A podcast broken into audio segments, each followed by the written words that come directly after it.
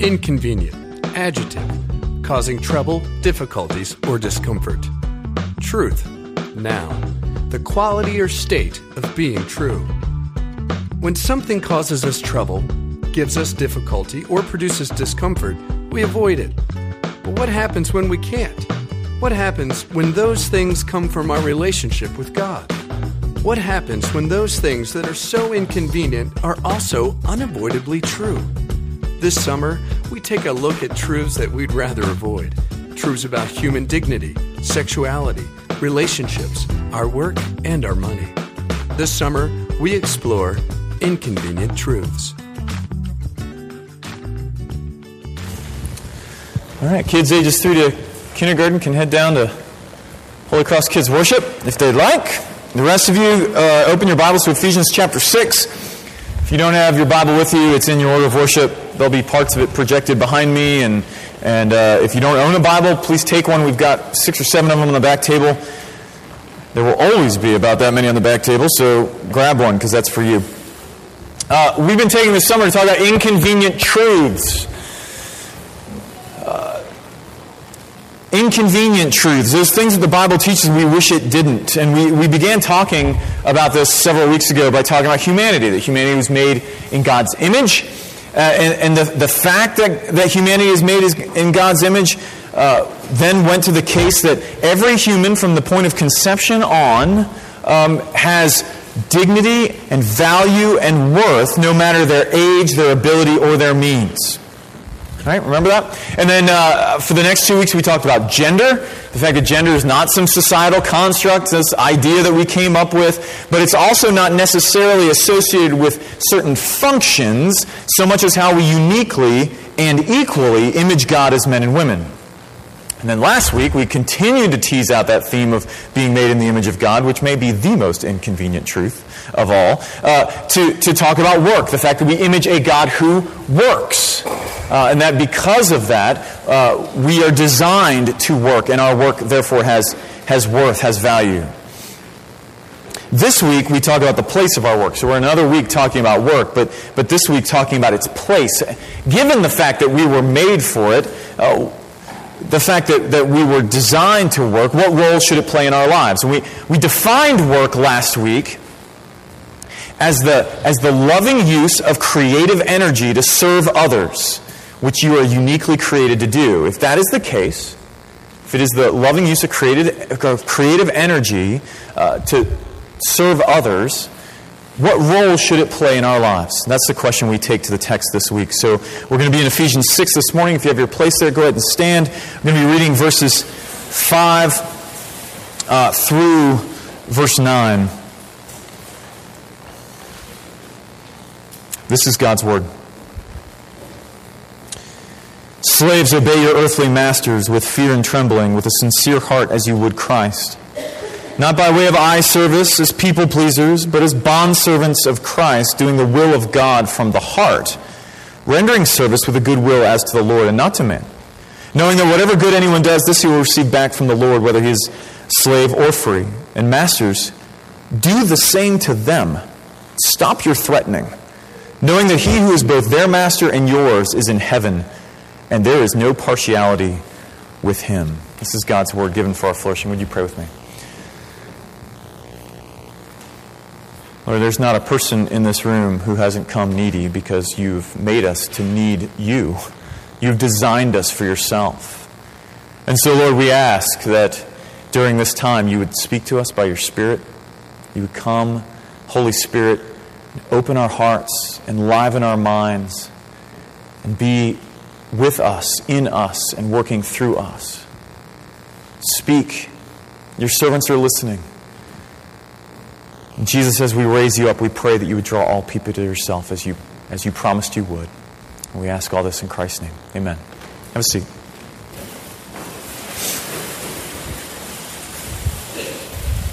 In September of 2009, Michael Jeffrey Jordan was inducted into the Naismith Memorial Basketball Hall of Fame. And his speech in that induction has become rather infamous because it is about the direct opposite of what you normally hear in Hall of Fame speeches. Hall of Fame speeches normally involve people giving praise to the, all the people that helped them and brought them to make them who they are, their teammates and their coaches, and, and you all, without you, I couldn't have done it. Not so much what you heard out of Michael.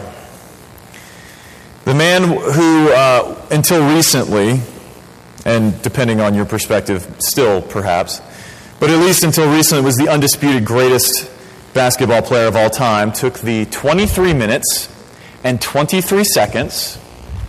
I don't know how he arranged that. Those of you know his number was 23. 23 minutes and 23 seconds to remind everyone of how great he was.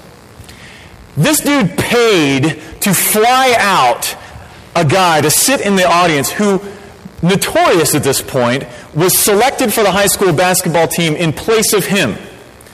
He brought him out there to sit in the crowd to observe his greatness, to make a point. He thanked Isiah Thomas, Magic Johnson, and others not for pushing him to be better, but for slighting him so that he could prove them wrong.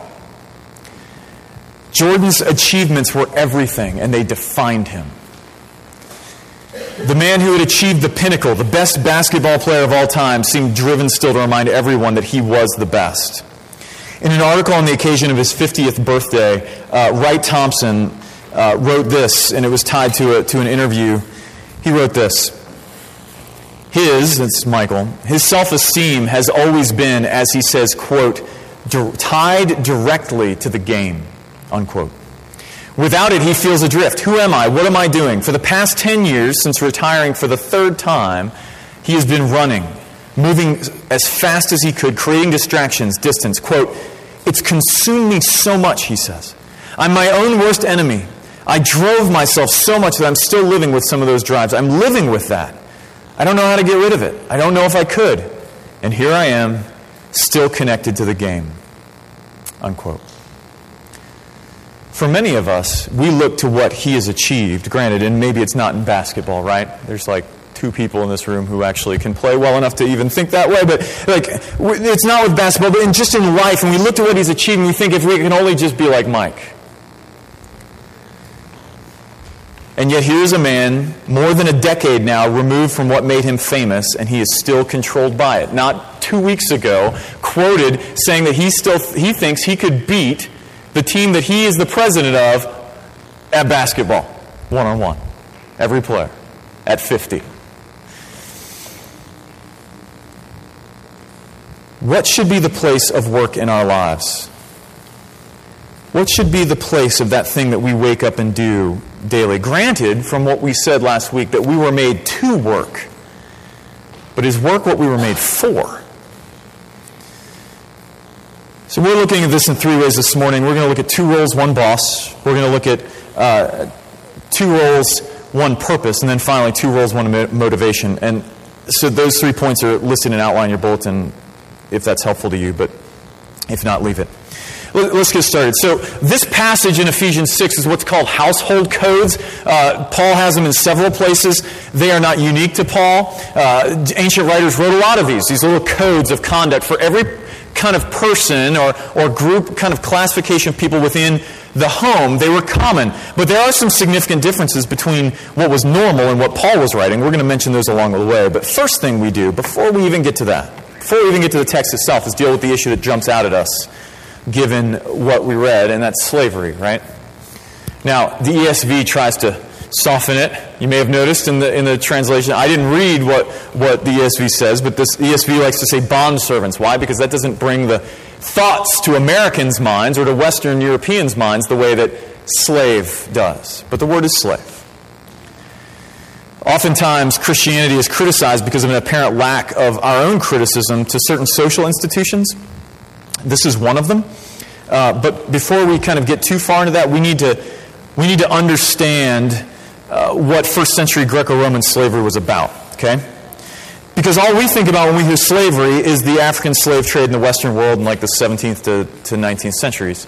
Uh, but that's not exactly what this was. So let me explain some of the differences. Uh, slavery in the Greco Roman world was not racially based, nor was it due to kidnapping. Okay? The majority of people who were in uh, slavery were there either because they were defeated soldiers of an army that was conquered or they sold themselves into slavery, an indentured servitude, pay off a debt, to advance in life, something like that. And that sounds weird to us? We'll get to that in a second. Uh, the second difference was that slavery in the Greco-Roman world was not lifelong. Most slaves could legitimately anticipate if they, if they became a slave in their 20s, which was normal, that they would be emancipated by age 30, and once they were emancipated, be Roman citizens, which was like a huge deal in the Roman world. Uh, often, slaves had better educations than their masters and were, during the course of their slavery, not only encouraged to, but enabled to, by their masters, to get educations. Why? Because it behooved the person they're working for to have an educated uh, workforce, right? Uh, and uh, I mentioned a second ago that that uh, slaves would, would actually use their slavery to advance in the world. And that seems weird to us. How could you do that? Well, there was no sense of, in the Roman world, of upward mobility, right? We have this kind of middle class ethic or middle class dream that you can actually, if you work hard enough and try hard enough and do your, do your schoolwork and da da da, that you can advance. And some of that is true. That wasn't the case in the Roman world. In the Roman world, uh, you were pretty much fixed in your little bracket. But slavery, interestingly enough, was one way to extend, expand beyond that. Because you could go into slavery, you could sell yourself into slavery to, to a, a, wealthy person, a politician, someone of that nature in the Roman world, get an education, become well trusted, and then have, your, have the door open to you in a different social category than you had before. So it was often used for that. Finally, slaves in the ancient world had rights. Slaves actually had legal recourse against their masters. So Roman Greco-Roman slavery was very different from what we normally think of when we think of slavery. However, it was still slavery. And so New Testament scholars will tell you that though we have no evidence of Paul or the early church in general vocally opposing owning of slaves, because we don't. And what I say is we have no evidence of it. That doesn't mean it didn't happen. It just means we don't have evidence of it. We don't have written evidence of it. What, what Paul does say about how to behave as a slave or a master actually undercuts the institution. What I mean is this. He gave, he gave uh, thoughts, commands. There's an entire book, the letter to Philemon, short, but it still counts, uh, as, a, as a book of the Bible, and it's an entire book written to a slave owner about a slave, both of whom are Christians, of whom Paul is then asking the owner to, um, to release the, the slave Onesimus. The things that Paul says about slavery to slaves, to masters in the New Testament actually undercuts the institution. Um, the New Testament scholar F.F. Bruce says in his wonderful book on Paul, it's called Paul, Apostle of the Heart Set Free, he says that Paul's words about slavery create the environment in which the institution could only wither and die. There was no other point, there was no other possibility. And that is what happened. Now we're going to see some of that as we continue. Okay, so that's slavery. Hopefully that kind of helps you understand the context into, which we're speaking. Now let's look at how Paul talks to slaves and who their true, true master is. Look down at verses 5 to 7. Three times in these three verses, Paul uses the words as to the Lord, as to Christ, as serving Christ, as to the Lord, right? Now, we can think that this is saying, work as if you were working for the Lord, you were working for Jesus. That's because of the ambiguity in our language. In the original, though, it's very clear that what Paul means is that when you work, slaves, you are actually serving not your earthly master, your Lord according to the flesh, literally in the original, but you are serving Jesus. You are serving the Lord. And here's why that's a big deal. Some of you remember, you were here last week. You remember that Greco Roman understanding of, of uh, manual labor? Right? That manual labor is something that is beneath the truly human? That that's the, that's the, the, the place for sl- the gods don't, don't care about manual labor. They don't like it. They stay as distant from it. If you want to be the, the best possible person you can be, you're going to want to create distance between you and creation. That was the Greco Roman worldview. Literally, uh, Aristotle, the ancient philosopher, once said that there were some people who were born to be slaves. And what he meant by that is that there were some who were just not cut out for the life of contemplation that is for the truly human. There are some that are made to serve those who do that, right? But here, Paul is saying, slaves, your work is for the Lord. In other words, Paul is saying that the basic everyday manual and menial labor that these slaves did is for the Lord. And so Paul, what Paul is doing is he's effectively removing what you and I tend to call the secular sacred dichotomy. That there's some work that is for the Lord, and there's other things that's not. There's, there's uh, Jesus work, and then there's work that's not. There's work that's God oriented and work that's not. He's saying, no, no, no. All work is for the Lord. Your work, even the most menial of tasks, of which slaves had many,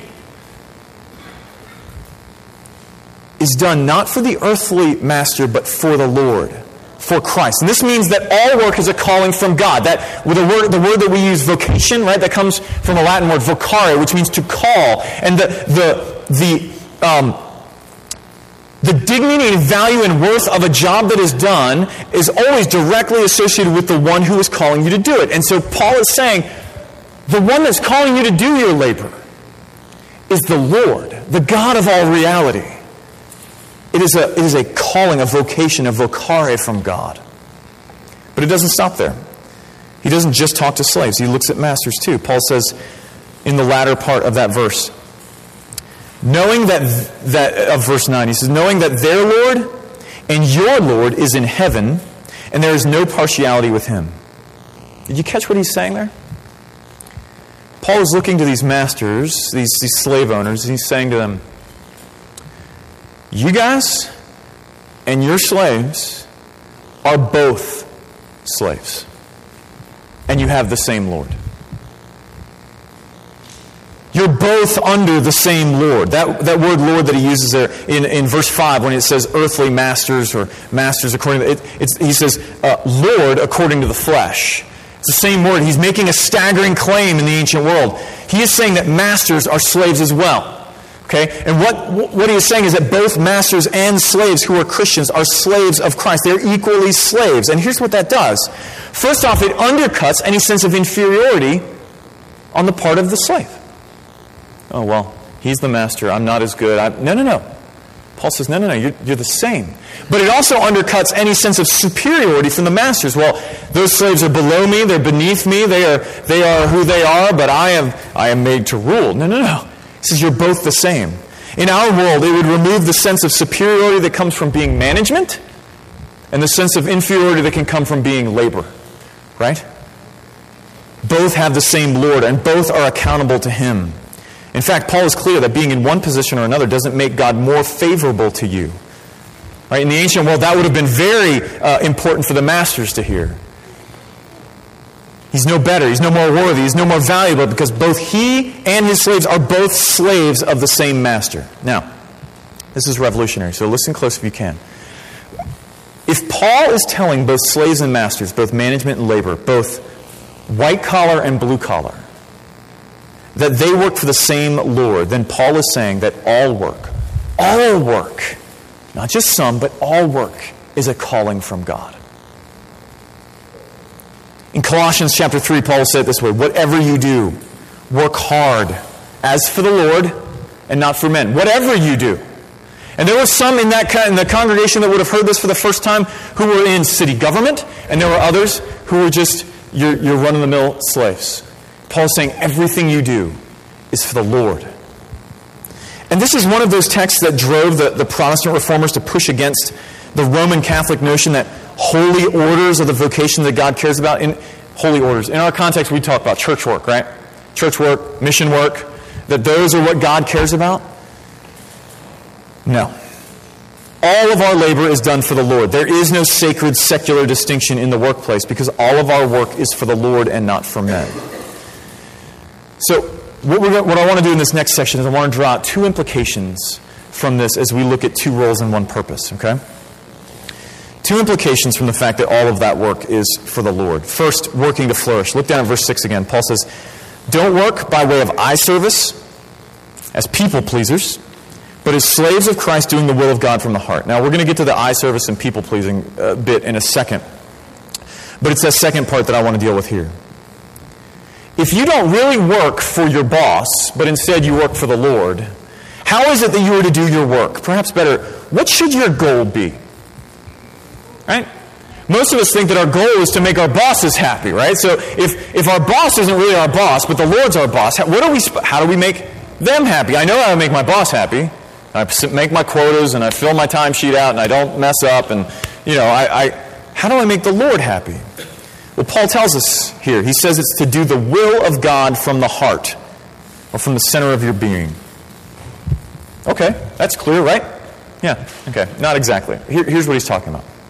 You see, in the story of the Bible, God has created all of things out of an act of love. Like, he, he wasn't forced to create anything. There was nothing that compelled him to create things. He created purely out of an act of love to bring other beings into his, his triune loving relationship. And he created humanity to be the pinnacle of creation, to rule and to steward it, which does not mean to, to uh, control and exploit so much as to cultivate and order, to see it the, the word we use around here a lot, is to see it flourish. That was why humans were created in the first place. To help creation flourish, because things, things needed to be ordered. It needed to, that con- creative work of God needed to continue, and it, He continues it through us. And our work is still meant to do that. But you remember what we said last week that our normal posture in regards to our work is that our work is for us. It's for us, right? We work to get something. Whether that something is the satisfaction that we get from the stuff, you know, the money, the other toys we can get, or whether it's security, like I'm safe because I have a job, or whether it's a status. We try and get something from our work, but the Bible tells us that we have that posture because of sin. because of sin, that we are stuck seeking those things from our work because we are alienated from the one that we were supposed to get them from. That would be God.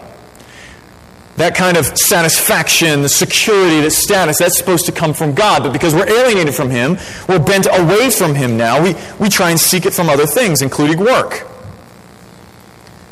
Our work was meant to see others flourish, but instead, all we do is look out for number one. Now, the amazing thing that Paul says in this passage is found in verse 9, right? We, we know that in verse, that, he's talking to slaves and he says, Do the will of God from the heart. Work to see others flourish. And we can almost imagine him going, Slaves, work hard. Make sure your masters are happy. And they're like, Okay, yeah, yeah. And then he turns to verse 9 and he says, Masters, do the same to them. See, I said at the beginning there are a couple major differences between the household codes you would see in the ancient world and the ones that Paul writes. One of the first ones in Paul's writings is that he addresses slaves in the first place. In the ancient world, you wouldn't address the slaves. Why would you? You don't need to address the slaves. You address the masters. They'll keep everything the way it needs to go. But Paul addresses the slaves. He gives them dignity. And then here is another big difference. He actually tells masters to do what he just said for the slaves to do. Paul tells the masters to do the same thing that he just told the slaves to do for their slaves. You see how that works? He just told the slaves, work for the flourishing of others. Okay, that makes sense. And he tells masters, and you guys, work for their flourishing. You masters, Go see your slaves flourish. Do you, see what F.F. Bruce is talking about? How that undercuts the entire institution? How can a slave eventually, or a master eventually work for the flourishing of his slave until one day he wakes up and goes, I don't know how he can flourish and still, I, can, I can't own him for him to flourish. How is this going to work? It's not. That's the whole point. This entire thing would have been outrageous Paul is telling slaves, work for the flourishing of those you work for, to do the will of God from the heart. And then he's telling masters, masters, seek the flourishing of your slaves from the heart. So the Christian doctrine of work says that our work is not for us. We work for the sake of others, whether that is filing a brief or, or patrolling a street or making a meal or building a house or selling a product. Let me bring it down to something even, even more mundane. Do you realize that if no one ever wipes down your kitchen counter, eventually you're going to get sick from contaminated food? If you don't believe me, ask Josh DeGenero. He's not here right now, but if he were, like that's, that's the, the world that he lives in. If nobody wipes that down, eventually you will get sick. All work is for the flourishing of others. Our work is to see others flourish no matter our position, whether we are management or labor. But the second purpose, the second implication is found there as well. Okay? Now let's get to that eye service and people pleasing thing. I think most of us know what that's talking about, right? Working for eye service, working to please people. Let me give you an example, though. When I was in high school, um, uh, after school, I worked uh, from the time that I was 16 until I graduated high school. I worked at the Burger King outside of Manassas Mall, right? It's right in front of Manassas Mall. The building's changed, but it's still there. And I was rather unique in that. There were only uh, like two, two kids uh, my age, like high school kids, on this one track that were there. The rest of the folks who worked there were what we called lifers. They were lifers. Uh, the definition that should be obvious. They were folks who were going to be, you know, they, they wanted to be there for life, or didn't want to be, but that's all they thought they were going to do. One of the guys that I worked with had actually been there since that store had opened, uh, which was like 15 or 20 years before I started working there. He was really good at what he did. Phenomenal, in fact. But he only did it when the manager was looking. The other times he didn't, and what he, and in fact he would he would get on us for trying to do work while the manager wasn't around. Because you see, if you do that, you're raising expectations. It makes it really hard for him. Because he's going to be there long after we're gone.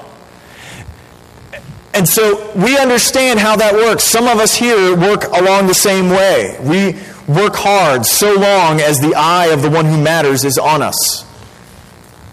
But as soon as that changes, we don't. But here Paul reorients us. Because our work is to be understood as being done before the face of God, not before the face of your manager, not before the face of your supervisor, your boss, your shareholders, your stockholders, your, your, uh, your constituency. Your work is before the face of God. And God is always watching. See, if God is your boss, the one that you're accountable to, and He is always watching, then there is no time that He isn't there. And then Paul goes on to talk about the rewards, right? The, the, talk of God's reward both to slave and masters. And this connects back to the word, word, you remember back to last week, we talked about Genesis 2 and the fact that God put Adam in the garden to work it and to keep it. And that word work is a religious word. The rest of the Old Testament uses it to talk about the work that priests do in the temple. And, and uh, so that the implication of that is that Paul, or that Adam's basic work is, is religious. All of our work is meant to be worship. You see, worship is what we do here, right? This is corporate worship. It's a special time where we all gather together to worship the Lord. But Paul says in another place, he says, uh, whether you eat or drink or whatever you do, do it for the glory of God. In other words, everything you do, whether you're eating, drinking, working, running, exercising, managing your kids, disciplining your kids, uh, you know, having a bad, like do it all for the glory of God. All of life is meant to be offered back to God. Our work is offered back to Him. It is for Him.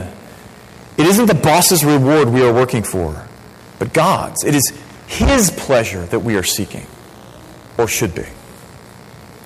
So then, the purpose of our work, like the purpose of the Christian life in general, is that our work is for the sake of God and for others. It isn't about us. Now, there should be some big questions popping up as we move into the motivation.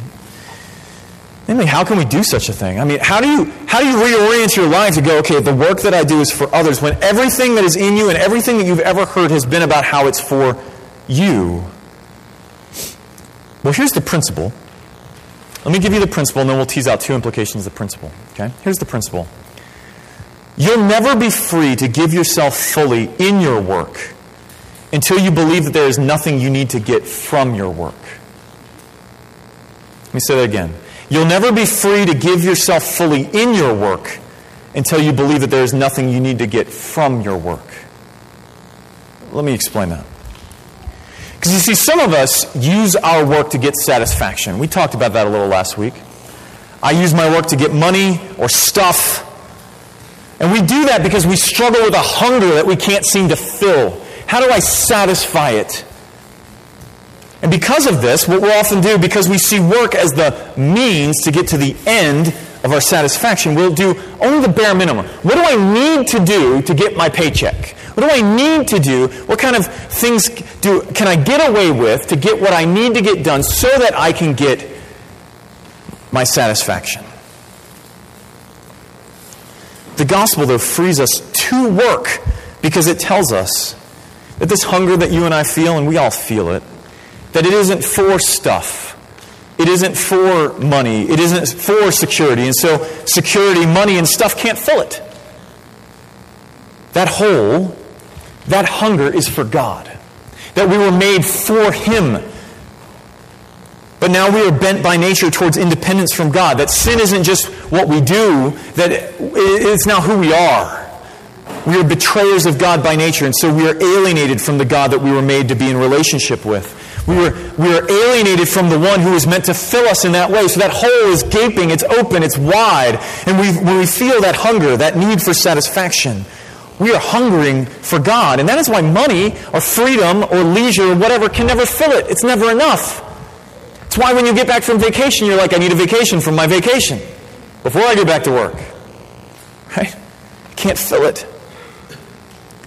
But the gospel also tells us that Jesus came to reconcile us to God, to restore us to the one that we hunger for. When we place our faith in Him, we are brought back into relationship with God, that our sin is paid for by His death, and we are made sons and daughters of God. And here's the key to all of that the gospel frees us to work, to work, not to give eye service, not to be people pleasers, because on the one hand, it says that the one that we work for, is the one who has freely given everything for us. So we can freely offer back all that we have. But on the other hand, it frees us to seek the flourishing of others through our work, through that single hearted devotion that Paul talks about. Because we have been flourished in Christ and we no longer have to look out for ourselves. Our work isn't, it doesn't need to be for us anymore because we've already been filled somewhere else.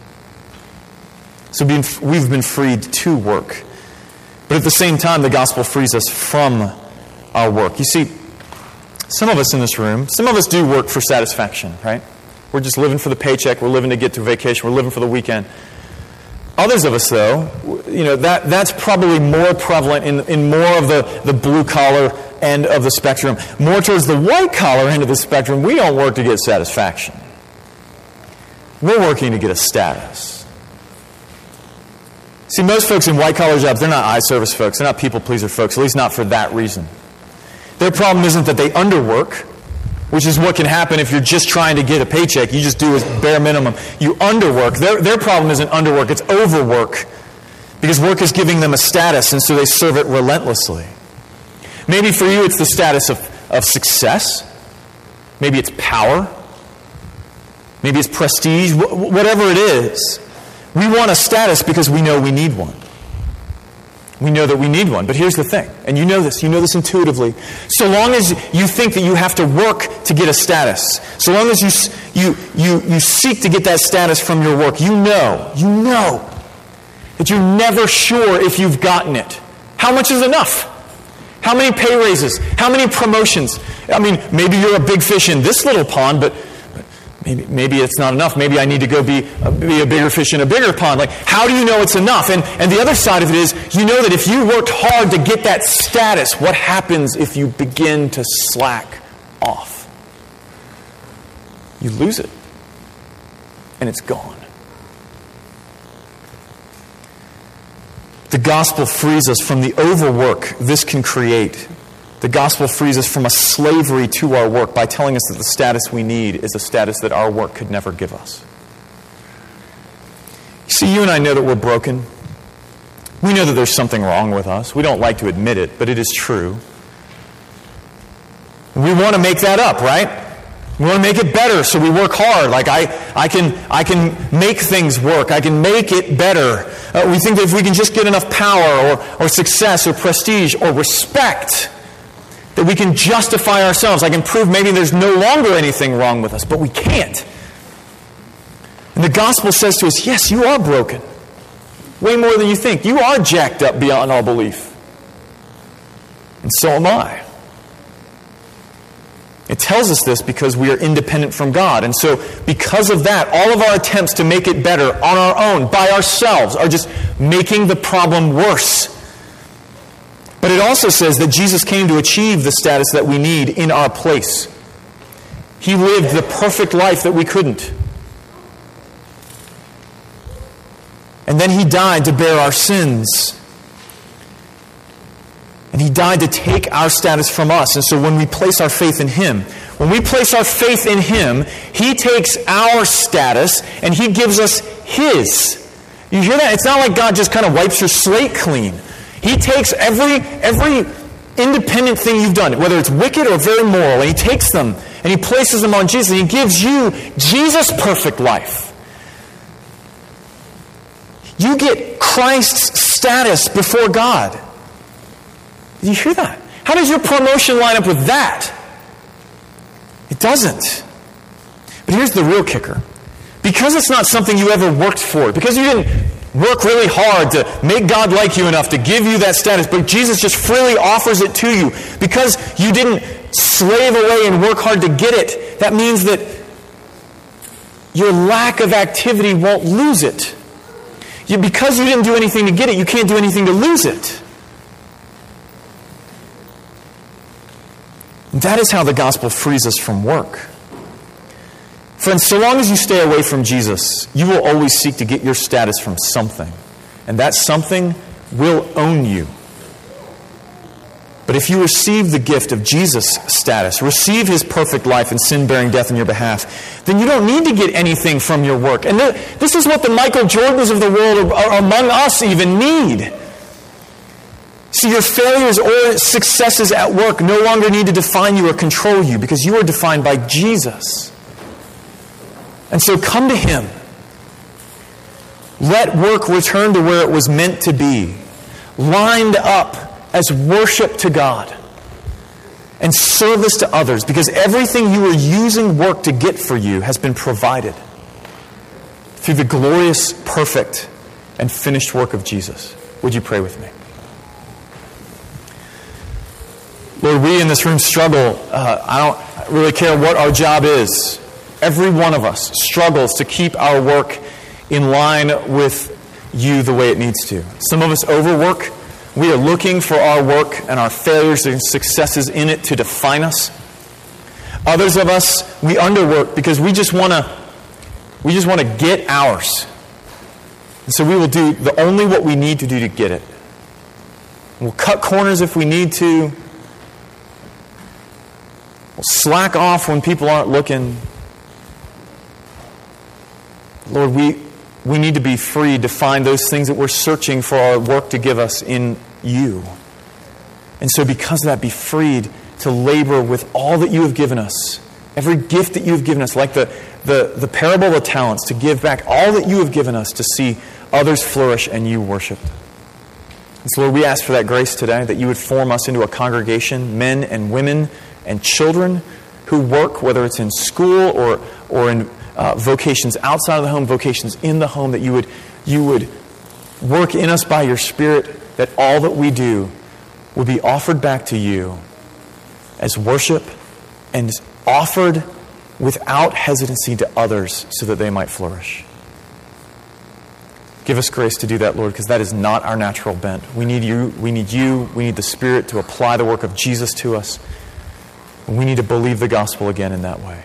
So we ask that you would do this so that you might receive all the glory. In Jesus' name, amen.